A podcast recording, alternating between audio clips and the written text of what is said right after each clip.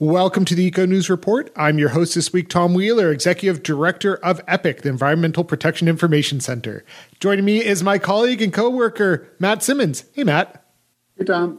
We're also joined by Jen Kalt, Director of Humboldt Baykeeper. Hey, Jen. Hey, everybody. Scott Greacen of Friends of the Eel River. Hey, Scott. Hey, guys. And Alicia Hamann of Friends of the Eel River. Hey, Alicia. Hey, Tom. Hey, everyone. All right.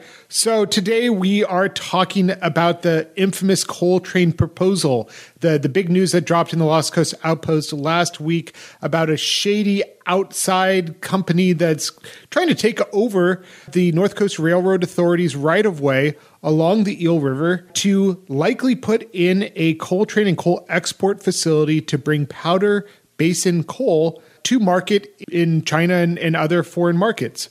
So let's let's dig into this because this both seems so absurd that how could it be possible? But the law is also figured in such a way that absurd and terrible results are probable here. So Scott, let's talk about first what is the Surface Transportation Board? What is their role in all of this?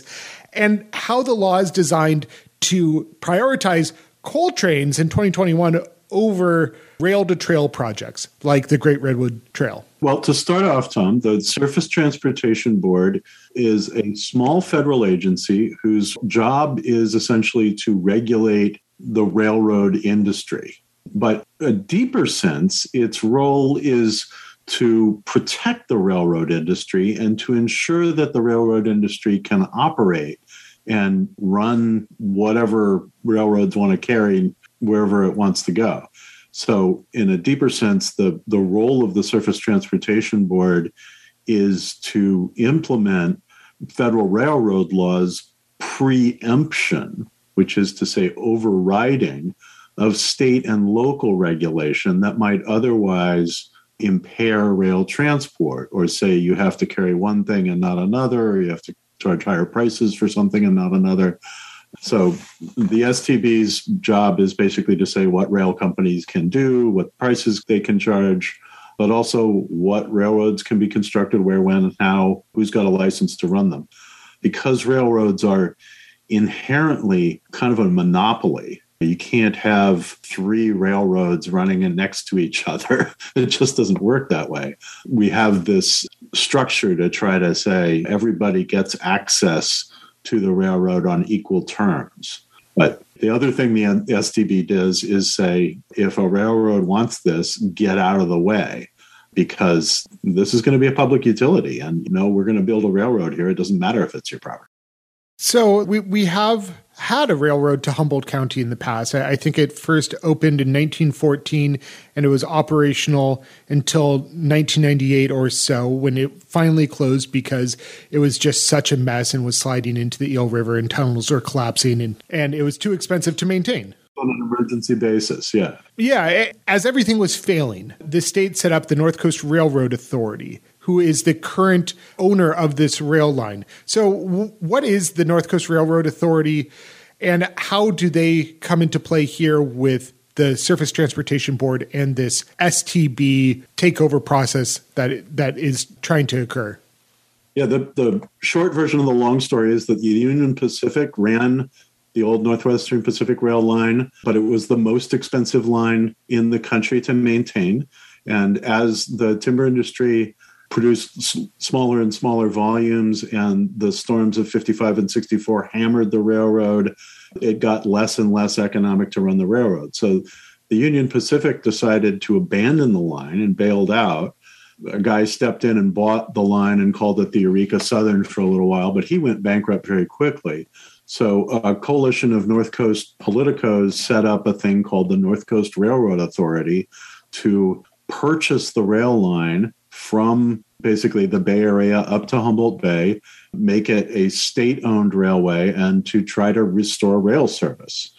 And that happened in the mid 90s. And for 20 years, the NCRA tried to rebuild the line, really without success, and tried to get federal grants, and things just got worse and worse and worse and worse and worse. And we, Friends of the Eel River and Californians for Alternatives to Toxics, sued the NCRA to force them to follow the California Environmental Quality Act when they plan to basically rebuild the line through the Eel River Canyon.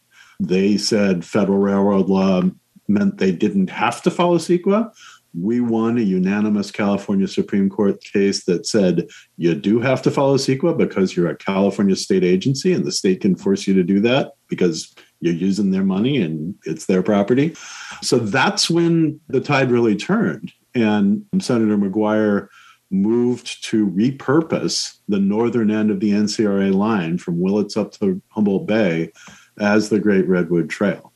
So that's the story as most of us know it up till now.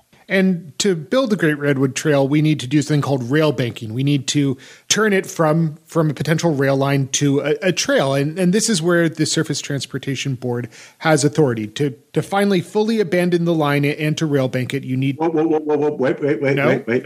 No, that's oh. the thing. The essence of rail banking is the NCRA or the owner of the line just telling you how it is. No, no, no. I know. Educate me, man.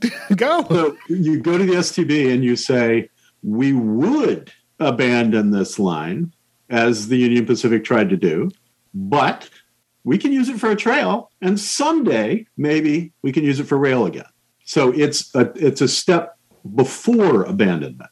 But because you're saying to the STB, we can't use this, the STB normally in the process of rail banking says, hey, does anybody else have a plan to use this or want to use this? And that process in rail banking is called an offer of financial assistance. And, and, and that's where we are here. That's where we are here, except for another little tiny wrinkle, which is kind of stupid. But the skunk train, the guys who own the skunk train from Willits to Fort Bragg, except there's a tunnel fallen in, so it doesn't go there. Those guys sent in a letter to the STB saying they wanted to make an offer of financial assistance to take over the piece of rail that runs out to Dos Rios from Willits. And they want to haul gravel from Dos Rios to Fort Bragg.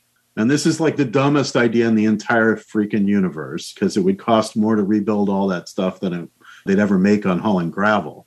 But anyway, they sent that in, and the response from the North Coast Railroad Authority's railbank attorney was dudes, it's going to cost $2 billion to rebuild this rail line. You can't do it. So let's just call an end to the offers of financial assistance here. We want to go ahead and rail bank this. It's not realistic for anybody to make an offer. So let's close the door on that. And that is what prompted the real nightmare here, which is the August 16th letter from a mysterious limited liability corporation in Wyoming. Let's talk about that letter. So it, it came from a, a very, very generically named North Coast Railroad LLC or something like that. Do we know anything about this group and, and where this money is coming from and, and what they might want to do with the railroad if it if it is such a, an expensive rail line to maintain and, and rebuild? These guys say they have 1.2 billion dollars in their August 16th filing. We don't know who they are. That's the nature of an LLC, is it hides who's behind it. We now have, I think, a good deal of information about who's probably behind it, but the filing itself doesn't tell us much. But what it tells us is they say they plan to rebuild the line and do high volume shipping out of Humboldt Bay. Yeah, Matt. They also hired attorneys to actually write this formal legal filing. It, this isn't just some crackpot on the street saying they have $1.2 billion it can feel like that, right? Because it, it sounds so crazy. But if someone took the time to pay real attorneys who specialize in railroad law to write this document saying that they have $1.2 billion and would like to reopen the line heavy traffic. And so I think worth mentioning because I think a lot of people hear about this and they, they don't take it as a real threat. But someone out there put real money up to say that they're a threat. So I, I think we should listen to them. And we know that Big Coal is frustrated by their inability to get their dirty climate forcing product to foreign markets because activists across the West Coast have been so successful in limiting new coal facilities or expanded coal shipments or have shut down historic coal shipments. So our friends in Columbia Riverkeeper or San Francisco Baykeeper, all of these great groups have done really amazing work in trying to save our planet and save our climate by trying to restrict coal shipments to Asia. So the way I see it, there's kind of two two fronts on which we need to really create barriers to this this serious threat we're facing. The first the first thread is the railroad, which we just outlined for you all. We're dealing with the Surface Transportation Board. Our path is a little bit limited there. But the other way in which we can create barriers to this threat is at our port, creating local ordinances, as many other cities, like you mentioned, Tom, and other activists up and down the West Coast have done. And it's really important that we cover all of our bases and do everything we can to create as much resistance as possible. And let's let's put a pin in that just for a sec because I, I want to hear from Scott on on just the absolute threat here with the Surface Transportation Board. So, Scott, with an offer of financial assistance, the the hands of the Surface Transportation Board are tied, as I understand it. Not exactly. Scott, work with my prompts here. so, Scott, as I understand it, the, the, hands of the Surface Transportation Board are somewhat tied if they receive an offer of financial assistance. Can, can you tell us about why we should take this threat very seriously? Yeah, I, I, guess I would look at it more as a matter of how the Surface Transportation Board's precedents and regulations and overall inclinations are going to run here it's not that they're forced to do something, but the, the problem we face is that the question the STB will ask is do these people have a plan and do they have money sufficient to undertake the plan? And they won't ask, is this a good plan? Should we ship coal to Asia? They will ask, do these people have a plan? Does it make sense? And if they can show that they have a pile of money even if they have kind of a stupid plan, I think we're in real trouble. And the reason we're in real trouble is that the offer of financial assistance process is not something that results in them like borrowing the railroad for a while. It's a federal eminent domain action in which the STB gives the railroad the whole thing, the right of way, to the new private entity. And they're not just going to take the part from Willits to Humboldt Bay that we want a rail bank and turn into the Great Redwood Trail. They're going to take all of it, including the SMART line that runs through Sonoma and Marin, the commuter line, through a thing called a feeder line application. And then they will own the whole thing. And we'll be in a terrible fight with a private company to which NEPA and CEQA and other environmental laws don't directly apply. And that is a bad place for us to be. And it's obviously a devastating blow to the idea of a Great Redwood Trail. So that's why we're so freaked out. That's why Huffman and McGuire are taking this so seriously, is that we're in a process right now that could well result in a private company nobody really has any clear read on taking the line away. And of course, this whole plan hinges on having a coal export terminal on Humboldt Bay. That's the only reason you would bring coal here to Eureka or Samoa, which would be devastating in so many ways, not just to Humboldt Bay, to every city it passes through because of all the dust, the coal poisoning the water as it's going by, the dust flying all over the place, the diesel fumes, et cetera, et cetera. And then all that coal would rain back down on us in the form of mercury which is already the main coal fired power plants in Asia are already the main source of coal poisoning our fish. Here locally, there are many species of fish that have so much mercury concentrated in them that children and pregnant women shouldn't eat any of those fish. And the thought of this going through our bay is just, it, it would be an absolute tragedy after all the years people have spent working to restore and protect the bay and to attract clean sustainable types of businesses to to the shores here. Fortunately the one thing that gives me a lot of hope is up and down the west coast communities have fought back seven coal export terminals in oregon and washington and in the san francisco bay area and they've killed all seven of them in the last 10 years. So we have a big network of people that are very knowledgeable about this situation, and we're going to do everything we can to make sure it doesn't happen. The Eco News Report, we're talking about coal trains here and the threat of a new coal train coming into Humboldt County to serve foreign markets.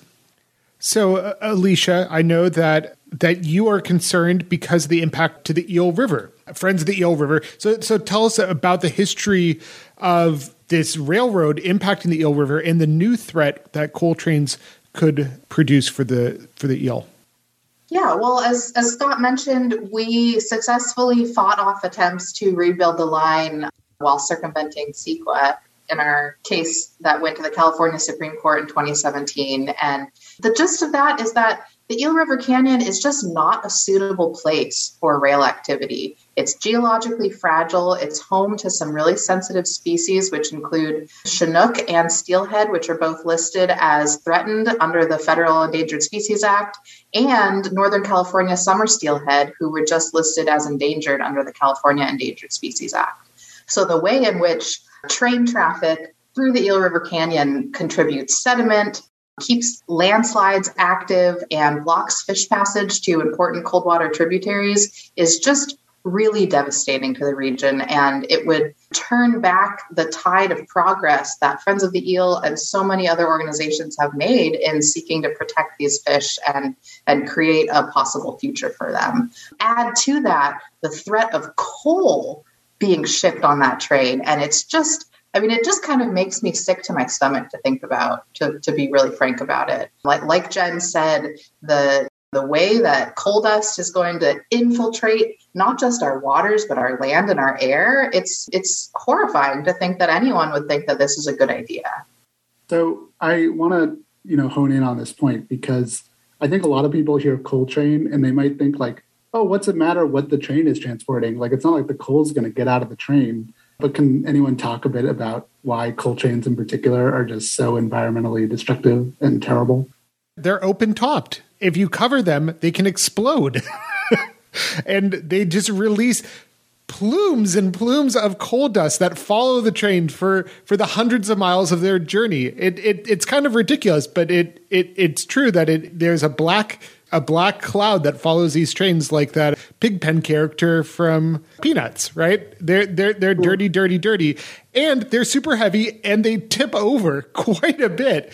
So coal also just bumps out. Train tracks are not necessarily smooth and coal literally falls out. I remember when i was in law school, I, I externed for a judge up in Washington state, and the judge was working on a, a coal train case where clean water advocates brought a Clean Water Act enforcement lawsuit against Burlington Northern Santa Fe because coal just kept falling out. And they submitted as, as proof of this pictures of coal along riverbeds all along the, the, the train track. And it was a routine enough thing that they said, look, this is a this is a point source of pollution and they don't have a permit for this. They need to be fined. They need to be stopped from doing this. Anyways, get off my my my soapbox there. Yeah. Just say a little bit about what that means. I mean, Jen already told us that coal, when it's burned, produces mercury, but coal's actually poisonous in waterways. It's got heavy metals in it. It's not good for the fishies. yeah, right. Or I would add the communities that rely on those fishies. Exactly. So let let's talk a little bit more about global coal impacts. Matt, do you want to talk about what the most recent international panel on climate change said about about climate change and what we have to do to prevent a global Armageddon? Sure. Yeah, so definitely go back and listen to the previous Eco News Report episode where we talked about this if you haven't already. But the latest IPCC report, to sum it up really quickly, basically said, well, one, we already are experiencing the impacts of climate change, and we are going to experience the impacts of climate change going forward, no matter what we do today, right? It's it, a lot of it's already locked in. But if we want to avoid catastrophic scenarios, we need to stop burning all fossil fuels pretty much in the next couple of years. Like I think a couple of years ago they were saying 12 years, and now they're saying, oh, that was too conservative. Sorry, we said 12 years, and now they're saying like three or four. So, why this is important here is that we're talking about coal, which is pretty much the dirtiest carbon fossil fuel you can burn. I mean, I know methane is is more intense, but it doesn't last as long as carbon does. And so just the amount of carbon density per ounce of coal that you burn is absurd. And it's the reason why so much of climate activism has been focused on getting coal plants in the US shut down. Right. And for a long time they were even saying like, let's transfer to natural gas because even though natural gas is terrible, it's at least better than coal, which it is, right? Yeah. It's uh, a low hanging fruit as if watermelon were hanging off the trees. Yeah. And so, so the idea that we here in Humboldt are going to be this stop along the road for coal coming from the Midwest all the way to Asia to be burned, and not to mention the shipping industry isn't exactly eco groovy, right? So we're we're burning fossil fuels to get fossil fuels to Asia in order to burn them. The whole thing is just diametrically opposed to all of our climate goals and everything we need to accomplish there. Alicia, now let's talk about the the defense of of our North Coast against coal interests. So I, I, know that Friends of the Eel River and the North Coast Railroad Authority are really watching the Surface Transportation Board closely. Q, Q talk about the next steps there, and then we can talk about local ordinances and, things that local governments can do to hamper, if not prohibit, coal exports from our area. Well, when it comes to taking action with the Surface Transportation Board, we are taking our cues from the North Coast Railroad Authority and Senator McGuire's office. Scott spoke a little bit about the complexities of the filings there and and the way in which the North Coast Railroad Authority is really bound by the processes at the Surface Transportation Board. So, on the one hand, it, it may be helpful to just load that agency with as much evidence and data about just how decrepit the line really is. However, if the NCRA chooses to request to withdraw their rail banking application, then we want to support that action. So, over the next few days, we're hoping to hear more from that agency about what they decide to do. And then we will provide all of our wonderful listeners and supporters here with information on how they can, in turn, support that action. So be sure to check out the Friends of the Eel Rivers website at eelriver.org. There we go. And that's where you can find the most up to date information about the coal threat. So subscribe to their emails and support Friends of the Eel River because they have a lot of work on their hands with this coal project, in addition to dam removal and all the other threats facing the Eel River. Oh, yeah, no, no small work here. Yeah, right. So now let's talk about local defense and what we can do here to try to hamper coal export because we maybe can't even prohibit this. Scott, talk talk about what we can do. I, I just want to back up for a sec yeah. and talk about the confusing situation we're in. And, and I think we've explained how terrifying this is in a way, but there's another way in which it's just very confusing because we've got a lot of partial information so far about what's happening.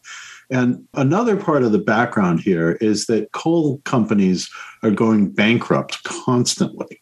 And this is a, an environment in which grifters and scammers of every kind are really abundant. And this is the kind of situation where it's it's possible that somebody is being scammed, that all of us are maybe being scammed. But I think it's important for us to remember that the transcontinental railroad industry was built by idiot grifters and scammers who were manipulating legal and political systems to do terrible things that were very destructive often.